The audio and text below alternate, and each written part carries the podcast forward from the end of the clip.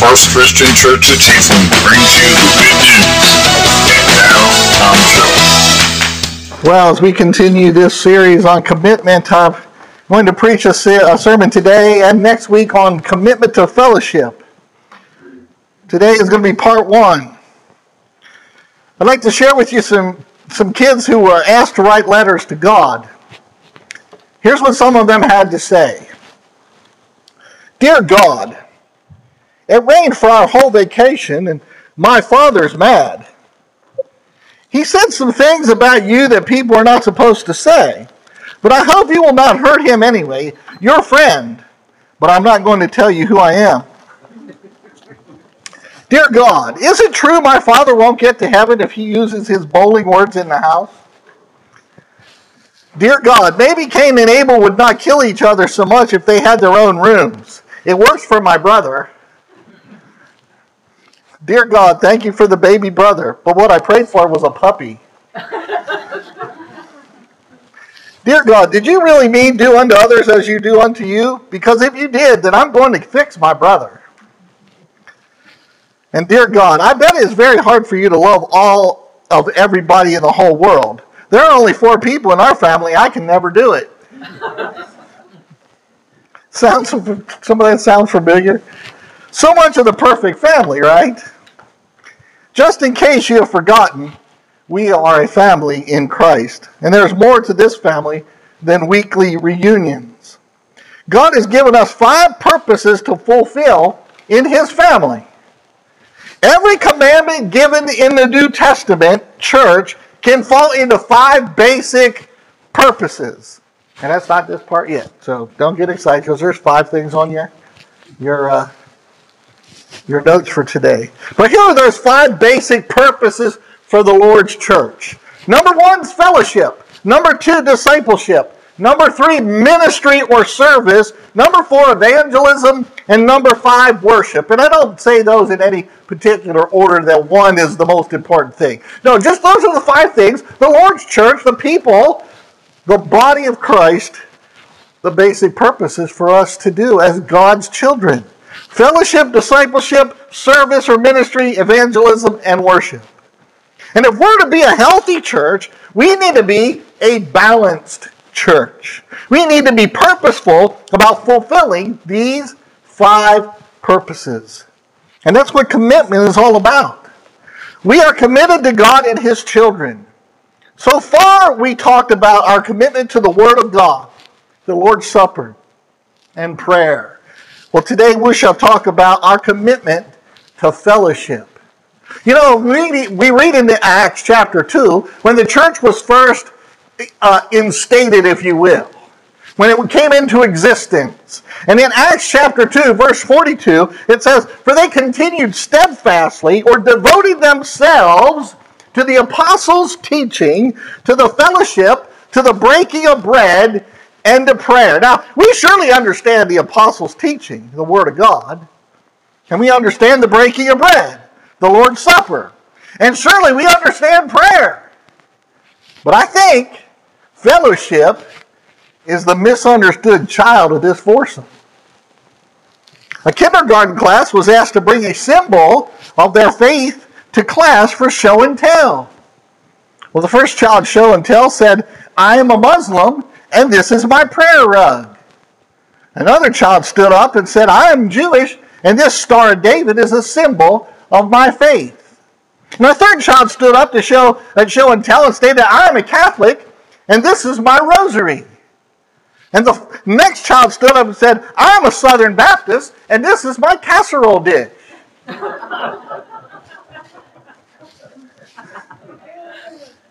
You see, to so many people, fellowship means potluck dinners or coffee and donuts. Our fellowship is a meet and eat. And that's not all bad. If we can't enjoy a meal together, then something is dreadfully wrong with us. But fellowship is so much more than food and chatting. To truly understand what fellowship means, let's start with the Greek word.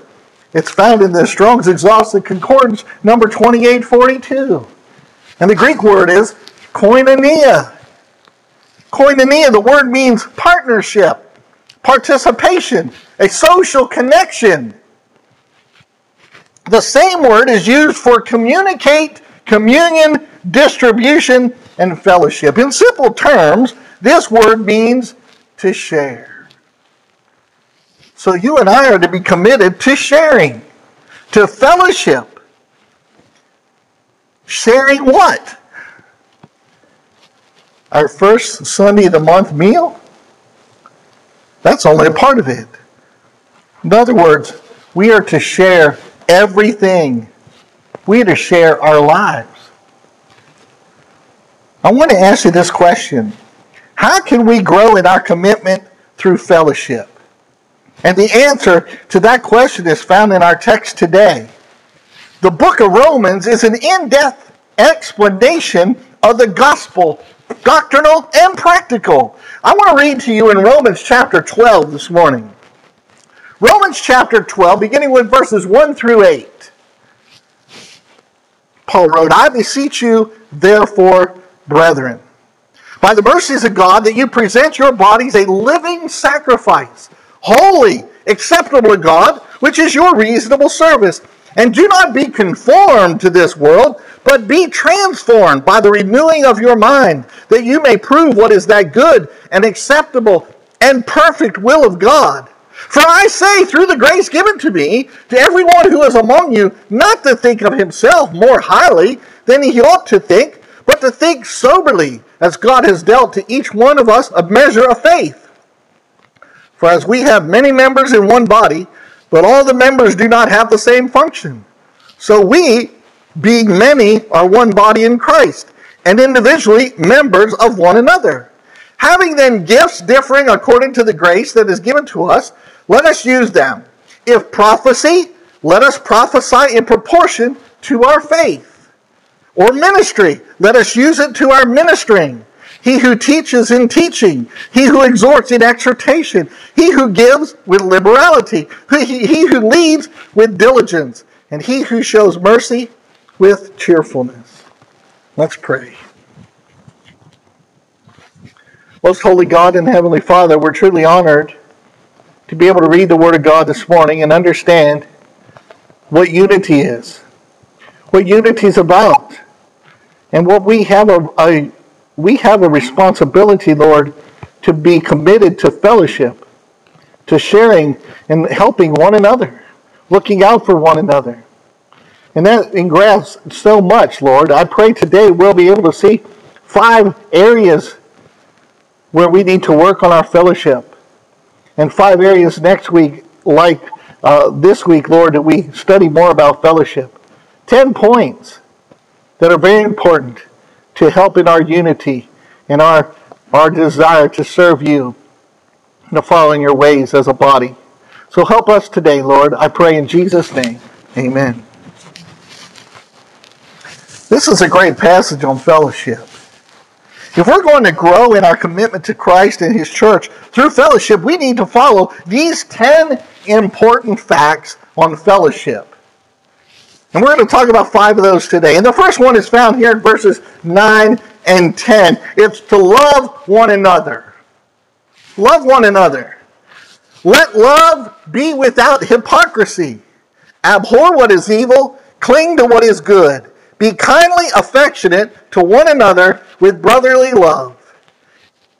Be highly affectionate to one another in brotherly love. I find it most interesting that Paul starts out with love. I believe Paul's making this the anchor of fellowship. If we do not have love for one another, then what good is anything else he has to teach us about fellowship? Think about that. What good is it? If I don't love my brother, if I don't love my sister, we don't love one another, we have a serious problem in the church, don't we? Think about it. Is that not why God sent Jesus? Remember this verse? For God so loved the world that he gave his only begotten Son. What? He so loved the world. And you know, love drove God to send his Son to die for us. Love drove Jesus to the cross. love for the Father, and love for each of us. So, what should drive us?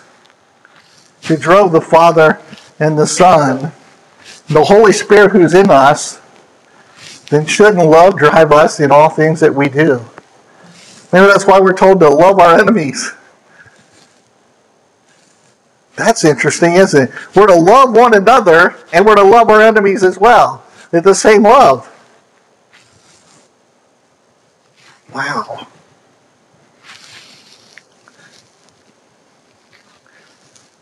That's a crazy, amazing thing to be in love. Here, Paul uses the Greek words for love. And first, he says agape love. It's unconditional, it's sacrificial love, like the love Jesus has for us. That's what he used there. Let love be without hypocrisy. In other words, that's the agape love. But then he says something a little different. He said, Be kindly affectionate to one another with brotherly love. That word there is Philadelphia. That's brotherly love, family love, the love that parents have for their children. First, this is the kind of love that he says is to be without hypocrisy. This is the kind of love that is caring about a brother and sister's well being spiritually. There's no hypocrisy, no evil, a love that is clinging to good. And secondly, it's the kind of love that is devoted to each other. The King James uses this kindly affectionate, which means sharing one's kindred or their relatives. We are all family in Christ, and it should show in how we love one another. In John 15 12, Jesus said, This is my commandment that you like one another as I have liked you. Oh, what's the word he used? That you love one another as I have loved you. How did Jesus love each and every one of us? He went to the cross. That's what I think he's telling the disciples there. That's how much I want you to love one another. That you'll die for each other. Maybe it's no, maybe it shows us why Jesus would get, you know, that like, you know, the fingernails on the chalkboard kind of thing. Every time he heard the disciples talking about who would be greatest in the kingdom of heaven. to the point finally, on the night he would betray, Jesus took and became a servant to all of them and washed their feet. And I always laugh when I read that part because it's like he's gone about his business until he gets to Peter. Another point that was with Peter, I'm thinking it was towards the end. Maybe the last one. And Peter says, What are you doing? Well, you're not going to wash my feet. I would wonder, what took Peter so long? I wonder if Jesus is going to, you know how sometimes you get that situation where something's going on around you, you don't even notice? You're, you're concentrated, you're talking to somebody and somebody's doing something, you're not even paying attention. And I almost feel that's what happened that night. Jesus started washing their feet, and they're still arguing about who's going to be the greatest, and they're not even paying attention to what Jesus is doing. Until finally gets to Peter, and Peter's, what, what's going on? What's this? Love one another as I have loved you. Well, you know, you just don't know that person across the aisle like I do. Then I guess you should love them more than I do, right? Because you know them. maybe I do, maybe I don't. But Jesus didn't give that stipulation in his command, did he? He just said, do it. He didn't say, do it only if. there was a woman named Carol who was a gracious clerk in a local Christian bookstore. She quite often referred to the church as the body. And well, one week, many devoted members of a local body had come to the bookstore to buy birthday cards for their preacher. And on the next Saturday, the preacher named John stopped at the store and he told Carol about the surprise party his congregation had given him the night before. And Carol's heart was touched. So spontaneously, she leaned forward and explained, Oh, John, I just love your body.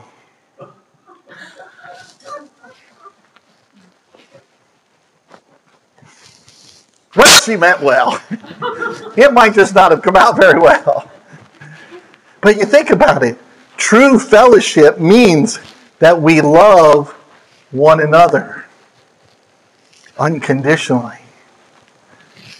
Number two, honor one another above yourself. The second part of verse 10 in honor giving preference to one another. Honor means something weighty, valuable, of high esteem, dignity, and respect. Literally, this command says, lead the way for others in honor. And I like to think that means that you and I should be the champion for our brothers and sisters. We give preference. Two brothers, when they would go to get the, when they would get a candy bar, mom would say they had to share. You have to ever have to do that? You had a sibling you had to share with? Well, the bad thing is I had two siblings. So my piece was always much smaller to share one candy bar. But this was two brothers, share one candy bar, right? The older brother would always do the quote unquote splitting. He would take a candy bar in, in, in his hands and he'd break it in two. Then he would hold them up to see if they were identical. And if one piece was bigger than the other piece, he would bite that part off, then measure, make sure they were equal, and he'd give his part to his brother. Well, this went on for a few weeks. And then one day, they had another candy bar, and the little brother got the candy bar first and said, I'll do the measuring out today. And that day, he got the bigger piece because he took his bite first. Now, you and I should be willing to give preference, give up the bigger piece, so to speak. Proverbs 15 33 says, The fear of the Lord is the instruction of wisdom, and before honor comes humility. And I think what that's telling us is we should be willing to humble ourselves to bring honor to our brothers and sisters. You see, God's word commands us to honor and respect others. And when I realize where I have come from, the gutter of sin, then I should never see myself as better than someone else. It doesn't matter how much I make, my house, my car, who my family is, what color my skin is, where I work, or where I went to school. What matters is that I am saved by God's grace and am to honor others above myself. Absolutely. And that's the way it's supposed to be. It doesn't matter who walks through that door, what color they are. I'm to honor them better than myself. I heard a preacher say this many times. He said, We're just beggars who found the bread. There's a lot of hungry people out there that need the bread of life. And if we're beggars who found the bread, that doesn't change our status. We're still beggars. We just have the bread and they need it too. True fellowship means that we honor one another. Number three, we are to worship with one another. Verse 11 and 12. Not lagging in diligence, fervent in spirit, serving the Lord, rejoicing in hope, patient in tribulation, continuing steadfastly in prayer. You know, these are all aspects of exciting, passionate, spirit filled worship. Worship draws us closer to God, closer to each other. You see, worship promotes fellowship. Look at these great words of character in worship. Not lagging behind in diligence. In other words, giving a brother or sister a helping hand to keep going. Fervent in spirit, excitement, zeal. We're worshiping the Almighty as a family. Serving the Lord, the great Creator who calls you my child. Rejoicing in hope. Our hope is in Jesus Christ. We have nothing to fear persevering in tribulation, not quitting even when troubles come, and devoted to prayer, praying for each other with devotion or commitment. And some of those we might not even think is part of worship, but they are. Those are things we can do each and every day that matters to our life and how we fellowship with the brethren. You ever see that as, as part of fellowship when you come in here and we get to sing hymns together? you ever see, stand beside somebody in worship who just really couldn't carry a tune very well? I always have to laugh. Sometimes people have to stand or stand beside me when I when I sing. Yeah, mine might sound okay on some songs, but there are just some songs that I just seem to miss that note, kind of thing. Or, or I get something in, in my throat, and it kind of cracks, you and it's like, the first time you hear it, you might want to giggle, right? Oh, well. Then you realize, no. And maybe that's why the scripture says, make a joyful noise unto the Lord. Because, you know, God doesn't sit there taking notes. Boy, you really sounded bad that week, Tommy. You tried to sing those songs.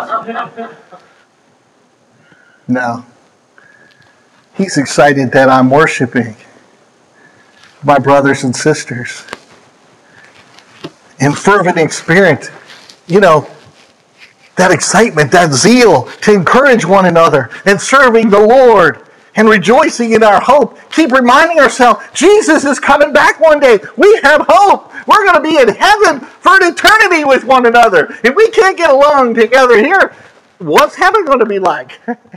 You're going to go to God and say, uh, I'm happy to be here, but you know my brother in Christ who was with me for 30 years there in Chiefland? Can you see him way down the table? Because I don't want to spend an eternity with him.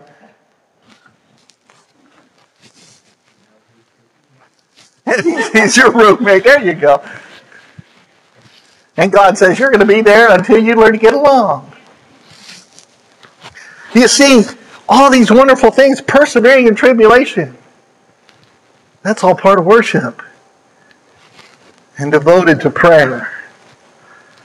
You see, how can we best worship and serve the Lord? It's by being zealous and burning and boiling with desire for Him, being joyful in hope, patient in affliction, faithful in prayer, because true fellowship means that we worship with one another.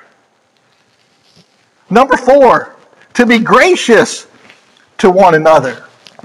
Verse 13, distributing to the needs of the saints, given to hospitality. You're contributing to the needs of the saints. Guess what the word here for contributing is in the Greek? Any guesses?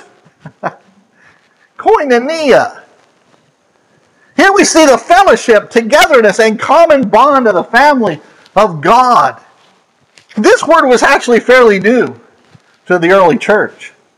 According to Robert Shannon, in his book 1000 Windows, it says Christian fellowship is so unique the first believers searched for a word to describe it, and they found the solution in an old word no longer in use. They dusted off what word to be used? Koinonia. They knew no ordinary word could describe the relationship that existed among believers. Koinonia, to me, that word means unity. The first church had said they had all things in common. They shared their meals. They went from house to house sharing their meals, all things in common. You know, we're told to, to practice hospitality, friendliness to strangers, pursue, chase after hospitality. Now, Paul goes beyond friendliness to the saints to friendliness to strangers. We need to be gracious to one another and hospitable to those who come that we don't know. You know, I remember when I was in the Navy, I had this lieutenant. He was my boss. And as a side note, he had a, a Jaguar that he took me for a ride in one day, and we were really breaking the speeding law you know, on the base because we he got up to like 100 to show me how fast his car would go. But it's like, okay, Lieutenant, that's okay. You're driving, not me. So you can afford to pay the fine. I couldn't. But the point I'm trying to make is it was almost Thanksgiving time, and right near his house was a Chinese restaurant, carry-out place that he frequented all the time. And he got to know the people who owned it and cooked the food. And it was getting close to Thanksgiving. A few days before, and he went in there to get some Chinese food. And that's all he really knew about these people. But he invited them over to his house for Thanksgiving. And they accepted. And he said it changed their whole relationship, one from just being a business type relationship to where he started getting to know them. And when he would go in, he said the service he got after that was amazing, how they treated him. They would make things for him and have them ready for him to give them that weren't even on the menu. Because of how grateful they were that he had done that and made them part of his family. You know, that's just something about the friendliness we're to have to strangers. Now, I'm not saying you have to go out here and invite everybody in for Thanksgiving, but it's how we treat people when we're about out and about. Because you can find all kinds of illustrations out there the way some people treat others, and it should make you, you know, just cringe. All the just this week things I read and uh, heard in the news about road rage and, and so on and so forth. Way people treat each other. We're not to be like that. You know, a church newsletter mentions a man who visited 18 different churches on successive Sundays, trying to find out what the churches were really like. In every church, he was neatly dressed and followed the same routine of giving ample opportunity for fellowship. Then he used a scale to rate the reception he received. These are the points he awarded 10 points for a smile from a worshiper, 10 for a greeting from someone sitting nearby. a 100 for an exchange of names, 200 for an invitation to have coffee, 200 for an invitation to return, a 1,000 for an introduction to another worshiper, and 2,000 for an invitation to meet the preacher.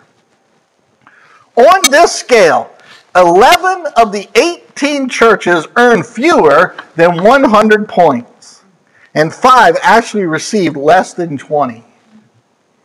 The conclusion the doctrine may be biblical, the singing inspirational, the sermon uplifting, but when a visitor finds nobody who cares whether he's there, he is not likely to come back.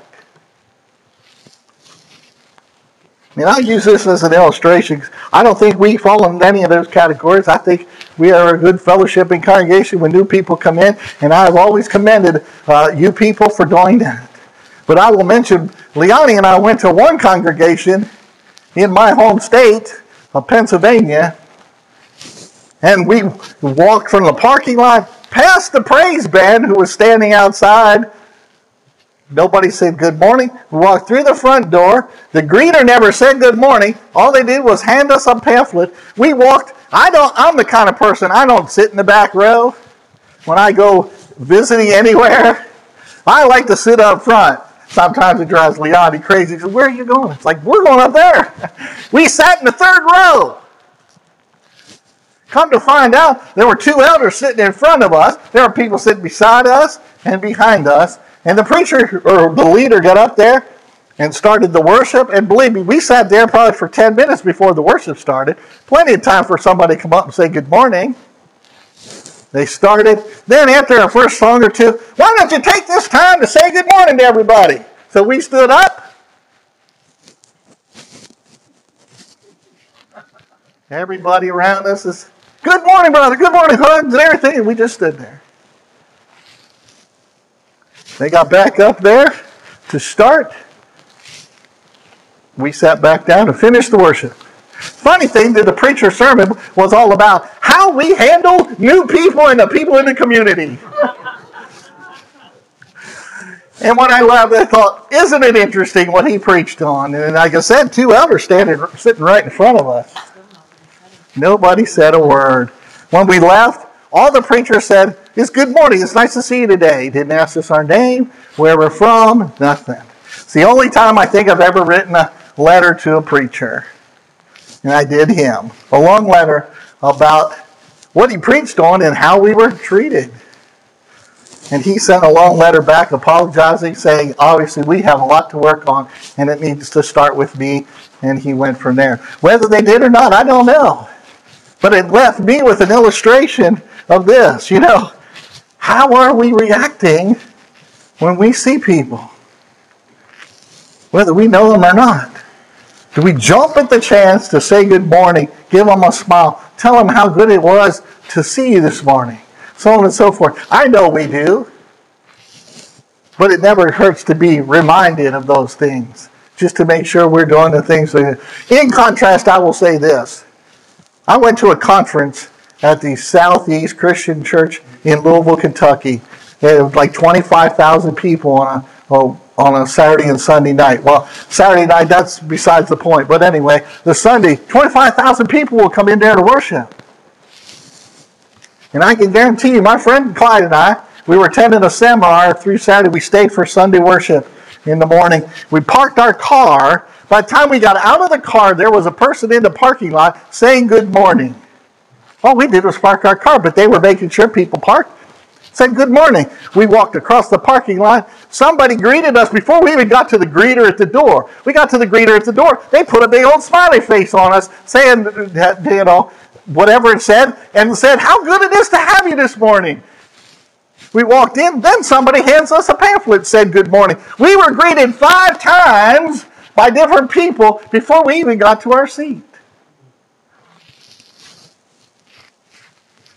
On a congregation of 25,000 people, that we never got greeted in a congregation that had maybe about 60 or 70 people that morning. Just a thought. You know, it's all our attitude, isn't it? And how we handle things like that. You see, we need to be gracious to everybody.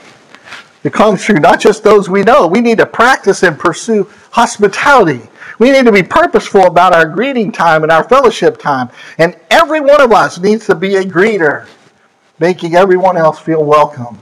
And I know we all have things to do following worship, but we should also make it a point to greet a few people before we rush back out into the world. And I know we do, but it doesn't hurt just to be recognized that and to encourage one another as they're getting to face the toughness out there in the world.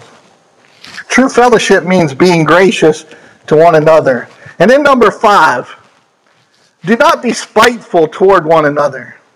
Verse 14, bless those who persecute you, bless and do not curse. Verse 17, repay no, evil, no one evil for evil, have regard for good things in the sight of all men verses 19 through 21.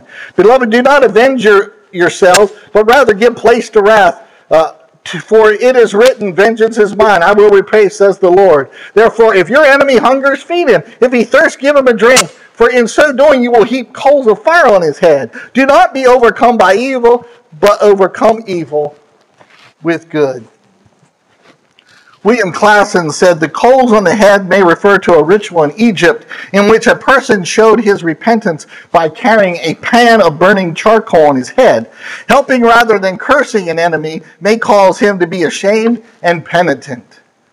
Ella Wheeler Wilcox said a pat on the back is only a few vertebrae removed from a kick in the pants, but is miles ahead in results. And Martin Luther King Jr. once said, I have decided to stick with love. Hate is too great a burden to bear. You know, when we're hurt by those around us, we want to hurt them back. We want to get revenge. We feel as if we have a right to be angry or bitter. The answer to that is do we? No. Not at all. But all that does is bring all that does is bring more pain and harm. It's like they get to hurt you twice. Bitterness, brothers and sisters, is a cancer. You can't try to put it in remission, but if you don't deal with it, it will come back to haunt you. You can't just put it in remission, it's still there. And if we're going to grow in our commitment through fellowship, we need to let God seek revenge, and we need to not be spiteful toward one another. We can't play God or his wrath may be redirected at us. You see, true fellowship means not being spiteful toward one another. In closing, I want to use this illustration, if I might. This is 10 signs you live in the year 2022. You just tried to enter your email password on the microwave. You have a list of 15 phone numbers to reach your family of three. You call your son's cell phone to let him know it's time to eat. He texts you back from his bedroom, What's for dinner? Your daughter sells Girl Scout cookies via her website. You chat several times a day with a stranger from South Africa, but you haven't spoken with your next door neighbor in a year. You pull up in your own driveway and use your cell phone to see if anyone is home. Every commercial on television has a website address at the bottom of the screen. You never leave your house without your cell phone, which you didn't have the first 20 or 30 years of your life. Number nine, instead of us using cash, money, we use a credit or debit card or PayPal. And last, our kids can't write legibly or even know what in cursive is, but they are world record holders in texting. I'll be honest, that texting thing gets me. I watch some of the people, and there's, it's like they have to have four thumbs because nobody can text that fast with two fingers. I'm amazed. It takes me a. what is happening in our world? I'll tell you, we're losing the sense of personal fellowship and communication. That's one thing I know I've talked to people about during COVID when you had to put on the mask. Suddenly people didn't want to talk to each other. All you could see was the eyes. Rodney Buchanan from Mount Vernon, Ohio wrote this. I often think of the stories my grandma told me about the Depression era when people would pull their soup beans and eat at each other's homes. And times were hard, but there was a closeness among people that we do not experience today. They worked together, ate together, and actually talked to their neighbors. Even the architecture of homes was different. We lived in a large city, Indianapolis, but our home was like many others. It had a front porch. We had chairs and a swing.